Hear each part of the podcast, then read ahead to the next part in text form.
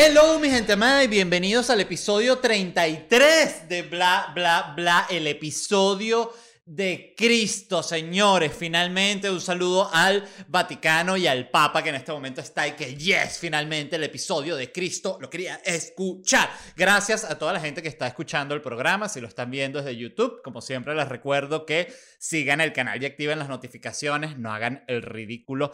Si lo estás escuchando desde Spotify, Apple Podcasts, Google Podcasts, muchas gracias. Sigue el programa también. Y si lo estás escuchando desde Patreon, te amo con todo mi corazón. Y si ustedes no están suscritos al Patreon, solo tienen que visitar patreon.com slash bla bla bla podcast y suscribirse al único plan que hay que te da acceso previo a estos episodios del martes y el sábado y un episodio extra todos los jueves exclusivo para el Patreon. Así que vayan patreon.com slash bla bla bla podcast. Iniciamos con el programa de hoy. Hoy noticias muy buenas días. Ustedes lo saben que hay noticias mejores que otras. Eh, esta me encantó, KFC, el del pollo frito, el Arturo gringo, KFC está trabajando con una firma rusa de bioimpresión 3D para hacer, escuchen esto, nuggets producidos en laboratorio. Mmm, no lo quiero para nada.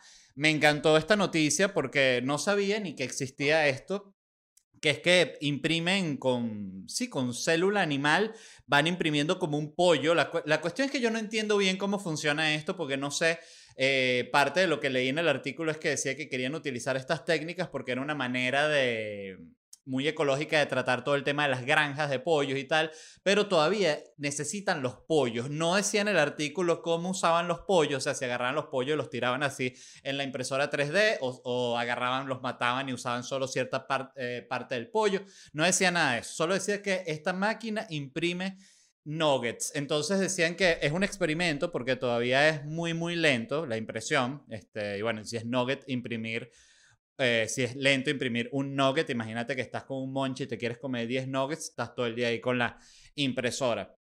Pero me pareció fascinante esta noticia porque no sabía que estábamos en proceso de crear comidas impresas en 3D y lo cual me hace pensar que en un futuro todo el mundo tendrá su, su impresora de comida, literal como en las películas del futuro. Qué impresionante que de verdad están pasando y cómo podemos ver la cantidad de veces que el cine influye en la realidad, ¿no? Y me parece fantástico porque vas a poder tener tu impresora, coño, tienes hambre y dices, coño, me voy a imprimir impresora, vamos, imprimite ahí una hamburguesita, te imprime la, la, hamburguesa, pero como el cartucho se estaba quedando eh, sin tinta, te sale la, la hamburguesa así pálida, con los colores así como degradados.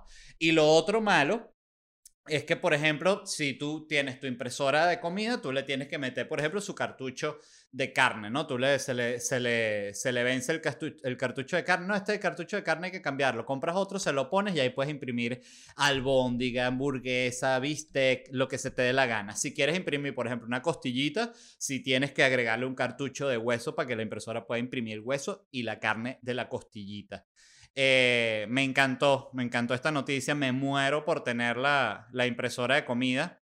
Leí que esta tecnología también se está usando para crear órganos para los trasplantes. O sea, entonces, eh, por ejemplo, si tú necesitas un riñón en un futuro, no, va, no tienes que esperar, no, que quién se va a morir para que me dé el riñón, no, que si tú me puedes dar un riñón, nada de eso, te lo imprimen ahí mismo. Tú dices, el doctor dice, imprímeme un riñón, se lo, se lo imprime el, doctor, pero esto es una porquería, chico, dame para imprimirlo yo mismo. Como si fuese una rayadora de queso, dice la impresora. Pero bueno, eh, me fascinó, me encantó que exista esta, esta tecnología, siento que tiene muchísimas aplicaciones en la cirugía plástica, tú te vas a poder decir, oye, quiero otra nariz, ya te la imprimimos, nueva nariz, lo que tú quieras. Y, y siento que tiene también muchas cosas positivas la creación de órganos, porque, por ejemplo, fíjate, si tú eh, puedes imprimir pulmones, eso sería la salvación de la industria del tabaco porque el problema de ellos son justamente que el cigarrillo mata. Pero si ellos logran asegurarle al fumador, a ciertos fumadores, incluso creo que lo pudiesen ofrecer como una especie de combo, como una promoción, como de Marlboro Rojo, y que si compras mil cajetillas te damos dos implantes de pulmones. Y la gente que, yes.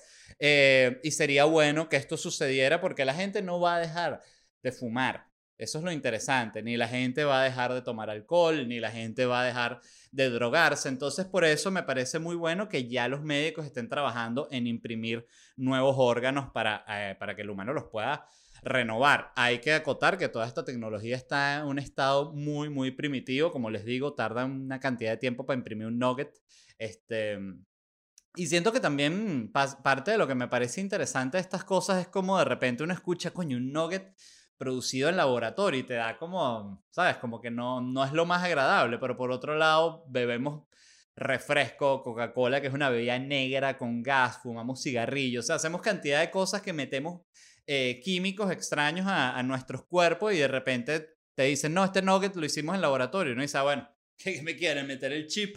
Pero bueno, eh, yo siento que estos son avances médicos que necesitamos ya, ya, ya. Yo parte de los que creo que hacen falta, que me encantaría que existieran en este momento y lamentablemente no existen. Uno es las, las prótesis biónicas. Por ejemplo, yo tengo un problema en la rodilla. Yo sé que si este problema en la rodilla yo lo tuviese dentro de 40 años, el doctor me dice, mira, te podemos cortar la pierna y te ponemos una biónica nueva. Y uno dice, córtame la pierna ya en este segundo.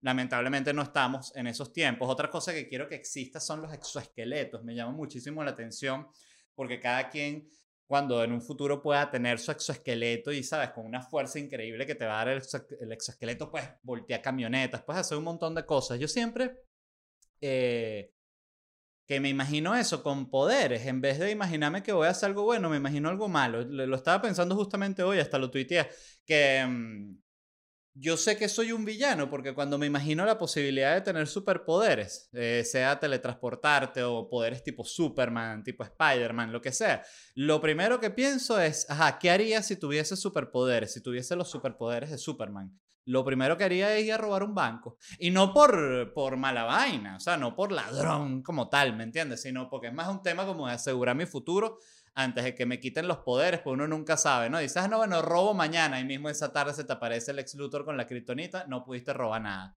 Entonces, bueno, yo creo que otra cosa que tienen que inventar médicamente y a través con esta impresora de órganos es crear algo que sea como un multiórgano. O sea, una, una cosa que sea al mismo tiempo vagina, pene, ano, tetas, todo como en un solo órgano. Un solo órgano diseñado que tenga todo eso junto. Que tú digas, mierda, ¿qué es eso? Es el multiórgano, papá. ¿Y cómo, cómo eso se le mete de dedos, se penetra? No, eso dale así. ¡oh! te mueres del orgasmo.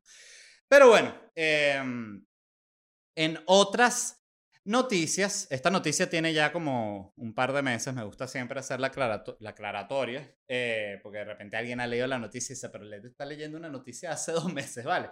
Yo hago la aclaratoria. Esto sucedió en México, donde congresistas están buscando prohibir los concursos de belleza. Esta es la clásica, clásica, clásica de toda la vida. Hay un montón de eh, congresistas eh, feministas que dicen básicamente, les leo textual, dice, las bancadas legislativas consideraron que actualmente la violencia simbólica es ejercida casi de manera global y encubre relaciones de poder y precisaron que la misma puede ser mucho más difícil de erradicar debido a la dificultad para identificarla y nombrarla. Ello a su juicio obedece a esta agresión, no utiliza la fuerza física, sino la imposición de poder y la autoridad, y es tan sutil que se acepta a través de costumbres, tradiciones y prácticas cotidianas. Entonces, bueno, varios puntos interesantes respecto a esta noticia. La primera es, los concursos de belleza refuerzan estereotipos. Estoy preguntando para que respondan en casa de manera totalmente honesta. Repito, ¿los concursos de belleza refuerzan estereotipos?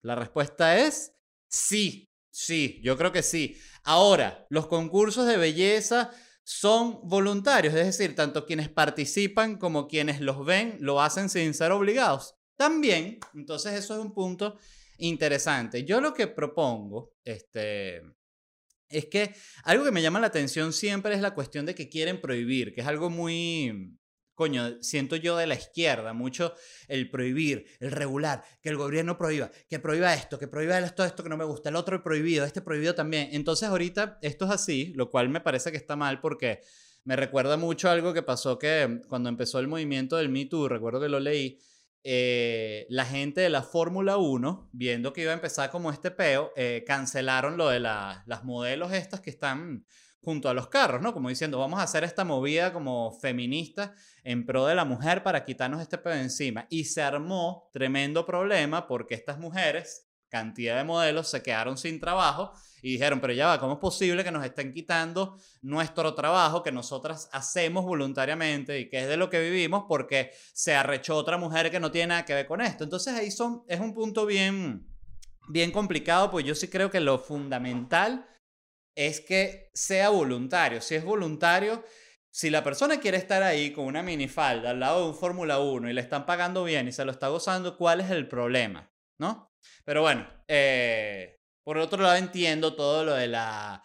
Eh, sí, lo, todo lo que forman los concursos de belleza que nos forman estos, estos estereotipos de esto es la belleza. Pero yo creo que mm, si les molestan tanto los concursos de belleza, lo que podrían hacer es hacer un concurso, crear un concurso de la persona más buena.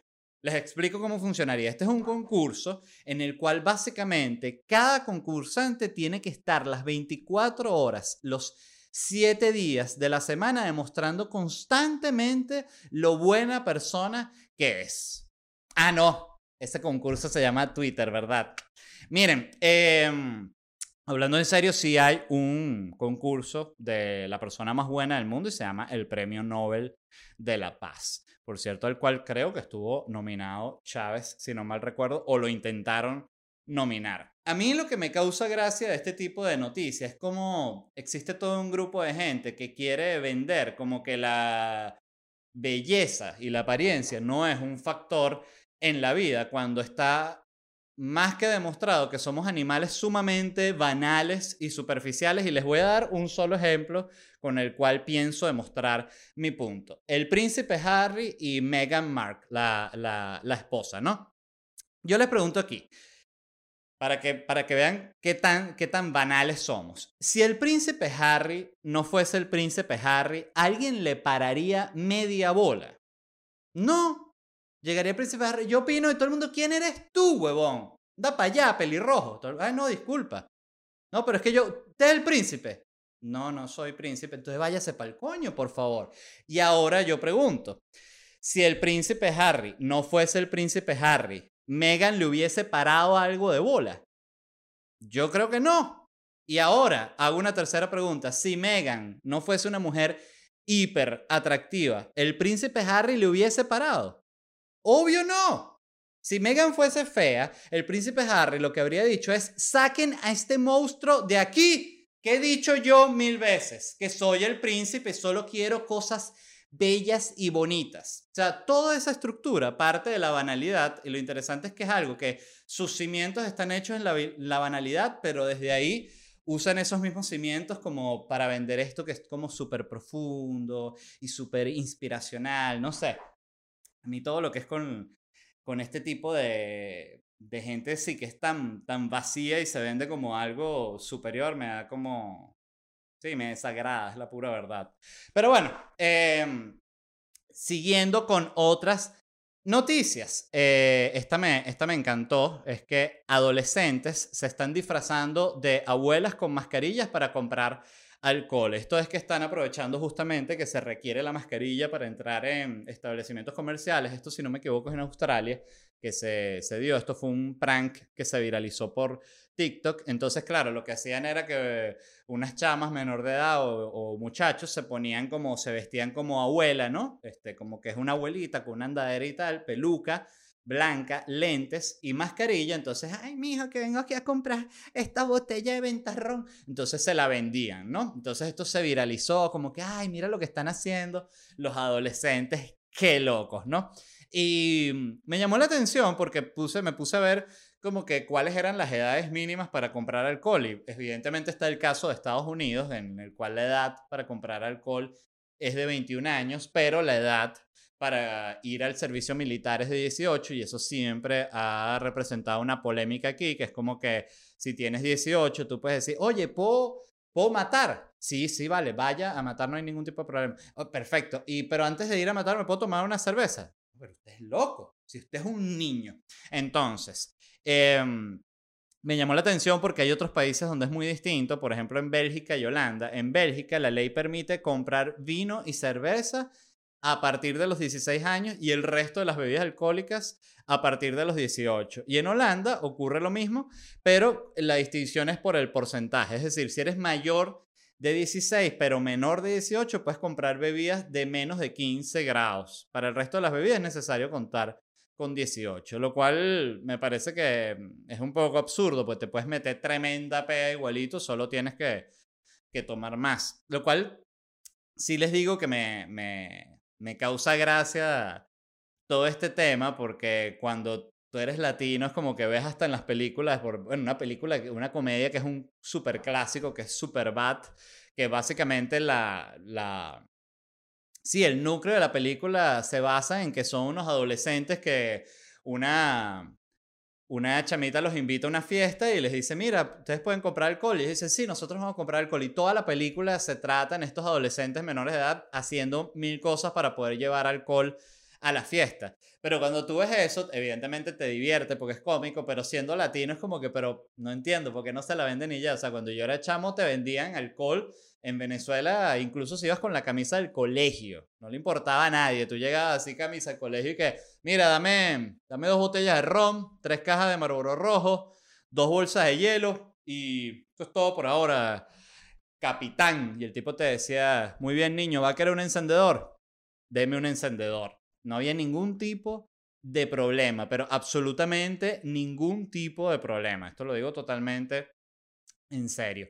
Otra noticia es que dieron autorización en la Alemania para que los carros autónomos puedan andar a 80 millas por hora, es decir, 130 kilómetros por hora. Esto me da una angustia horrible. Yo, eh, uno de los miedos más grandes que tengo y que es latente porque sé que va a suceder es cuando me toque tomar un primer Uber autónomo que yo pida y te anuncie el que va a buscarte un, un robot y que llegue ese carro así, manejado solo, que uno, coño, andaría así aterrado todo el tiempo. Me, me da mucho miedo porque, básicamente, pues soy de, de otra época previa al, al, vehículo manejado por el robot, entonces me, me, sí, me da desconfianza, siento que se va a lanzar por un barranco.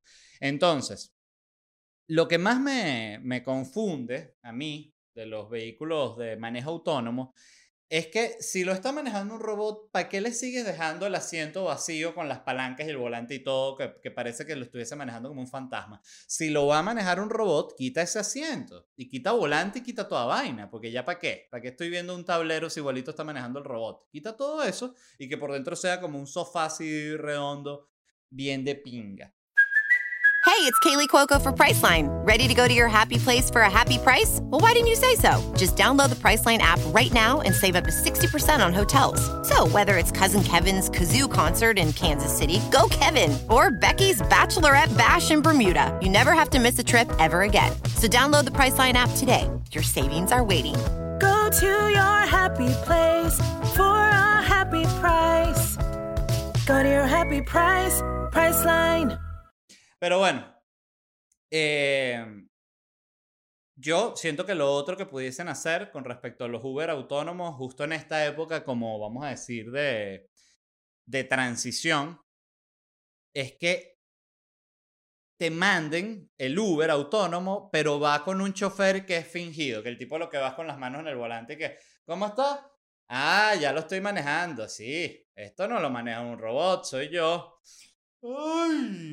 Entonces, bueno, eh, me da mucho miedo esto. Eh, igual sé que es inevitable, sé que en algún momento me va a buscar un robot y me va a llevar a mi destino y yo voy a estar aterrado en todo el camino. Y lo que me llama la atención también es pensar en toda la gente que, que, están haciendo ahorita o que van a hacer dentro de 20 años, que van a vivir en un mundo donde ningún humano maneja nada, donde todo lo manejan robots. Y pienso también, por ejemplo, en el caso, volviendo al caso del feminismo, coño, las mujeres que habían estado en esta lucha para ser consideradas en cuenta en el, en el mundo de la aviación, ya cantidad de mujeres están siendo pilotos y tal, y justo cuando ya, ay, no, mira, ya terminé el curso, dice la mujer, no, ya, ya inventamos un, un robot, robot hombre que maneja, y la mujer, ¡Ah! no puede ser, y el robot, estoy programado para acosar. ¡No! ¡Qué cagada!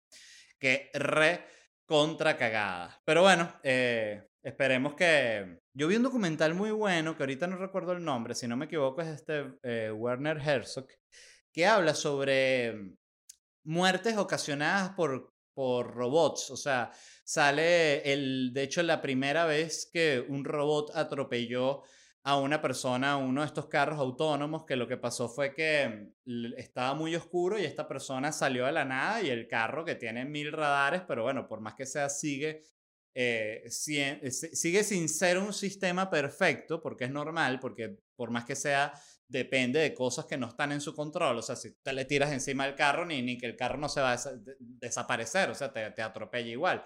Y pasó este carro que asesinó a una mujer, la atropelló, que además es muy loco porque es como que, mire, ¿quién mató a mamá? No, la mató un robot. Es, es extraño, ¿no? Y, pero parte de lo que decía el documental es que en los estudios lo que se habla es que sí se van a dar todas estas víctimas porque van a morir personas mientras estos, estos robots aprenden y se terminan de cumplir esto de, sí, de pulir estos detalles, pero nunca van a ser tantas muertes como si el humano sigue manejando, porque de nuevo el, humano maneja borracho, maneja drogado, maneja con sueño, maneja distraído, en cambio el robot no, el robot es una vaina que es foco absoluto y una entre muchísimos... Em, vamos a decir, eh, sí, panoramas, situaciones, son muy, muy pocas en las que puede haber una muerte, pero me pareció interesante esto como todo en la vida es un balance, o sea, si queremos justamente que desaparezcan los accidentes de tránsito, parte de lo que tenemos que hacer es dar la confianza que los carros se empiecen a manejar solos y van a haber accidentes de tránsito, pero van a haber estos accidentes porque tienen que haber para que se puedan corregir las cosas que faltan. A mí este tema me parece sumamente interesante. Quería hablarles de un tema que me parece no solo interesante, sino que me importa genuinamente y es la falta de autoestima del artista venezolano. Este tema tiene en mi cabeza ya años, básicamente porque he pasado por todos los panoramas del tema He estado en el punto de autoestima bajo, he estado en el punto de autoestima alto, he estado en el punto de complejo de inferioridad, he estado en el punto de complejo de superioridad, he estado en el punto de querer ser la persona más famosa del mundo y he estado en el punto de querer que no me vea absolutamente nadie. Y me parece simplemente un tema fascinante y que yo como artista venezolano lo he vivido de primera mano y dije, bueno, ¿y por qué no hablarlo? ¿Por qué no comentarlo? Y lo planteé en un hilo de Twitter el cual pienso leer porque está bien argumentado y, hay que usar eso. entonces, sin más, les leo lo que escribí. Esto me ha pasado muchas veces y lo he visto otras tantas. Un artista venezolano sin audiencia me comenta, a ti te conoce mucha gente, pero todos venezolanos, ¿verdad? O U, otra versión sería, tú puedes girar por el mundo, pero solo van a tus shows venezolanos. Cierto, yo entiendo el resentimiento detrás del comentario, por eso siempre he respondido sí de manera educada, o sea, simplemente he respondido la pregunta que me están haciendo sin agregar absolutamente nada, aunque me ha provocado responder una patanada como sí, mi audiencia son todos venezolanos, a diferencia de la tuya, que no es de ningún lado porque no existe. El argumento detrás de este tipo de pensamiento es el siguiente, y abro comillas. Este es el, argumento de esta idea. Venezuela es una cagada, por lo tanto, el público venezolano es una cagada, por lo tanto, si tu público es venezolano, no hay forma de que tú como artista no seas una cagada. Ese es el argumento central detrás de esta idea, ¿no?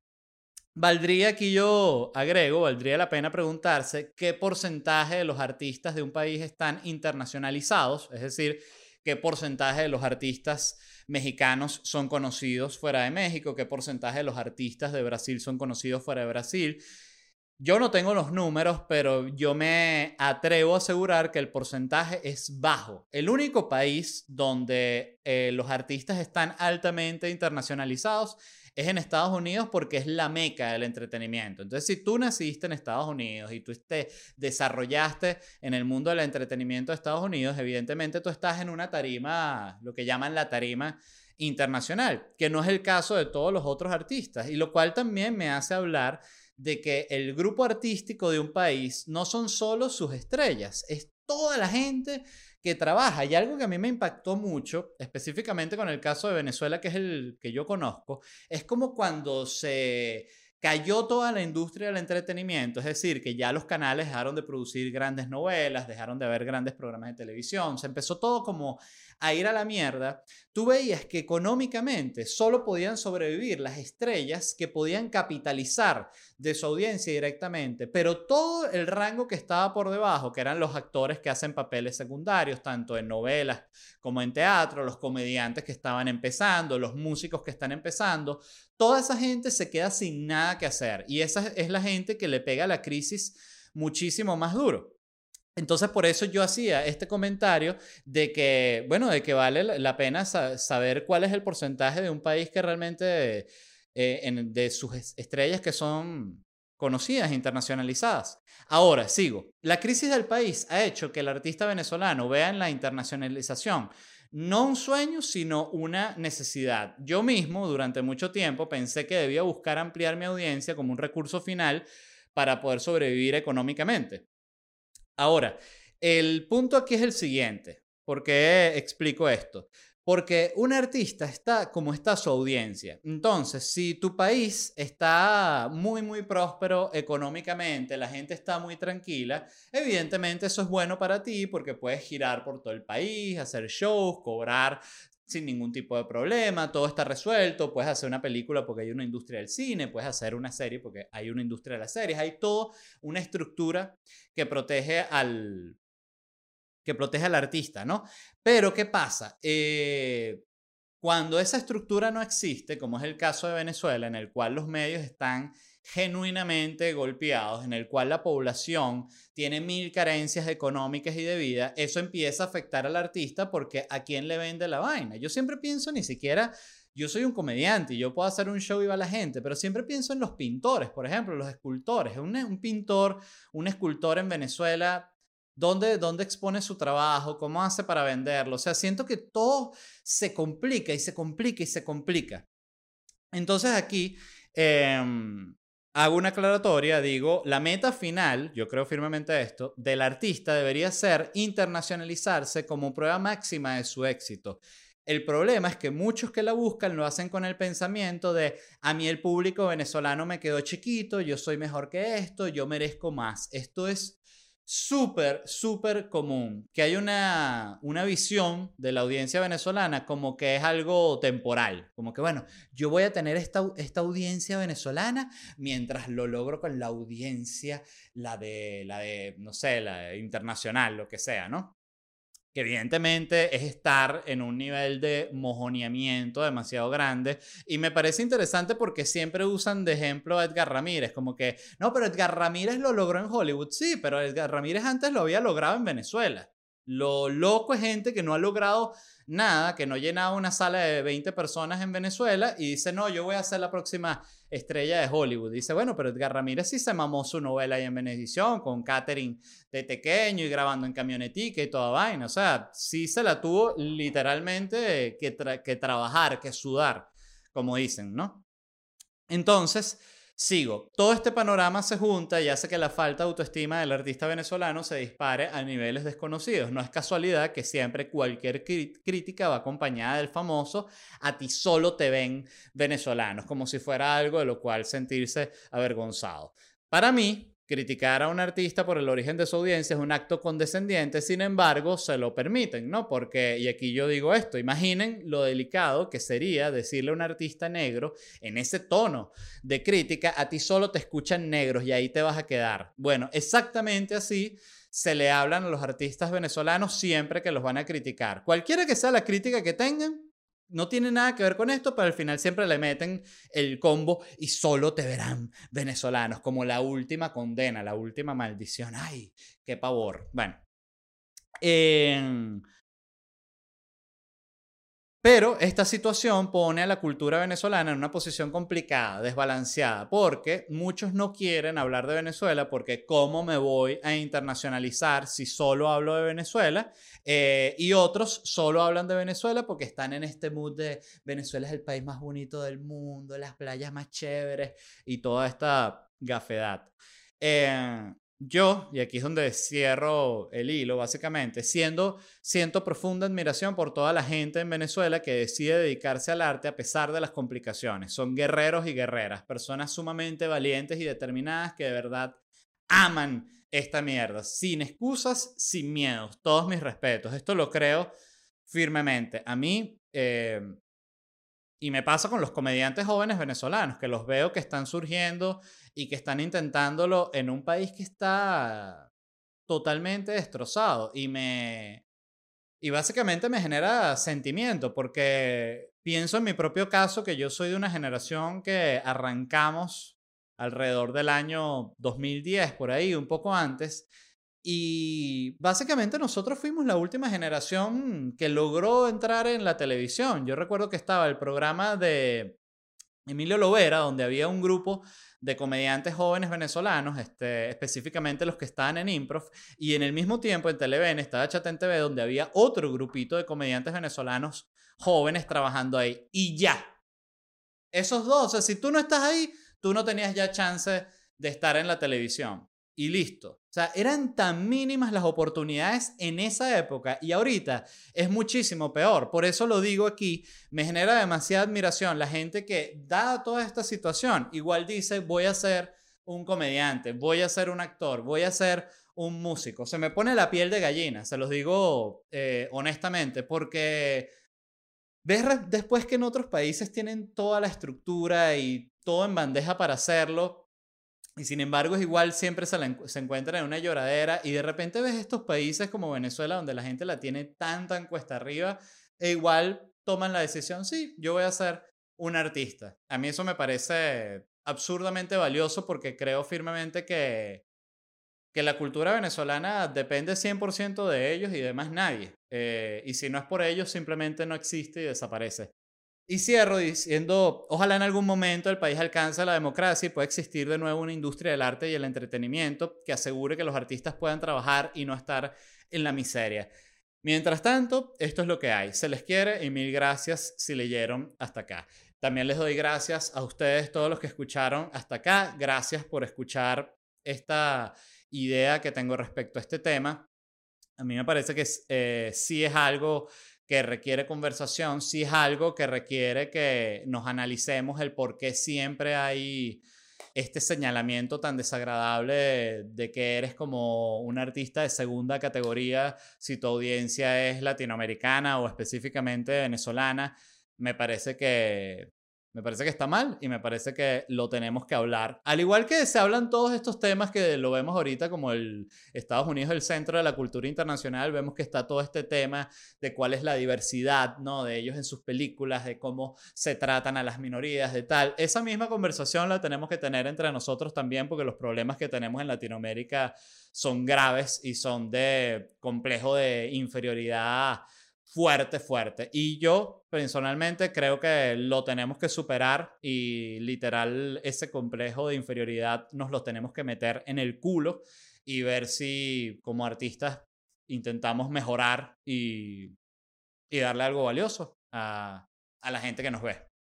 Eso es todo. Eh, de nuevo, muchísimas gracias. Disculpen que me puse intenso con este tema, pero me parece genuinamente muy interesantes. Muchas gracias a todos los que vieron el episodio 33 de Bla Bla Bla. Les recuerdo que está disponible en Spotify, en Apple Podcasts, en Google Podcasts, en Tus Nalgas Podcast, por supuesto aquí en YouTube, si lo están viendo, eh, suscríbanse al canal y activen las notificaciones. Y les recuerdo que visiten mi Patreon, que es una maravilla. Vayan a patreon.com slash bla bla bla podcast y suscribiéndose al único plan que tengo ahí, tienen acceso previo a estos episodios, los del martes y el sábado. Por, previo quiero decir que se publican a las 10 de la mañana y no a las 6 de la tarde. Y tienen todos los jueves un episodio extra exclusivo para ustedes. Así que pásense por allá, se los agradezco muchísimo y no me puedo, como siempre, despedir sin mencionar a la gente de Whiplash Agency, que aquí van a estar saliendo sus redes sociales. Ellos son una agencia digital. Si ustedes quieren revisar el trabajo de Whiplash Agency, lo que tienen que hacer es ir, abran su navegador y pongan ledvarela.com. Esa es mi página. Esa página la gente eh, la hizo la gente de Whiplash. A mí me encanta. Ustedes la van a ver y van a decir, ay, qué bella está esta página. Qué de buen gusto qué clase y qué funcionalidad. Algo interesante que tiene mi página y que es eso lo que quiero que vean es que hay una tienda donde vendo franelas. Métanse, por cierto, hay cuatro modelos bellísimos, ya están disponibles. Esa tienda la montó la gente de Whiplash Agency. ¿Y por qué les digo esto? Bueno, porque ahorita todo es venta online, mi amor. Por favor, ponte las pilas. Así que escribe a la gente de Whiplash Agency para que te ayuden con tu página web y con tu negocio online. De nuevo, muchas gracias, los amo y nos vemos en unos días.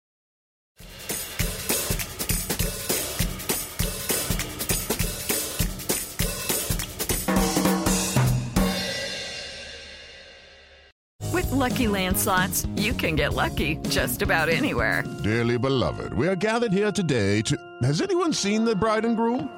Sorry, sorry, we're here. We were getting lucky in the limo and we lost track of time. No, Lucky Land Casino, with cash prizes that add up quicker than a guest registry. In that case, I pronounce you lucky.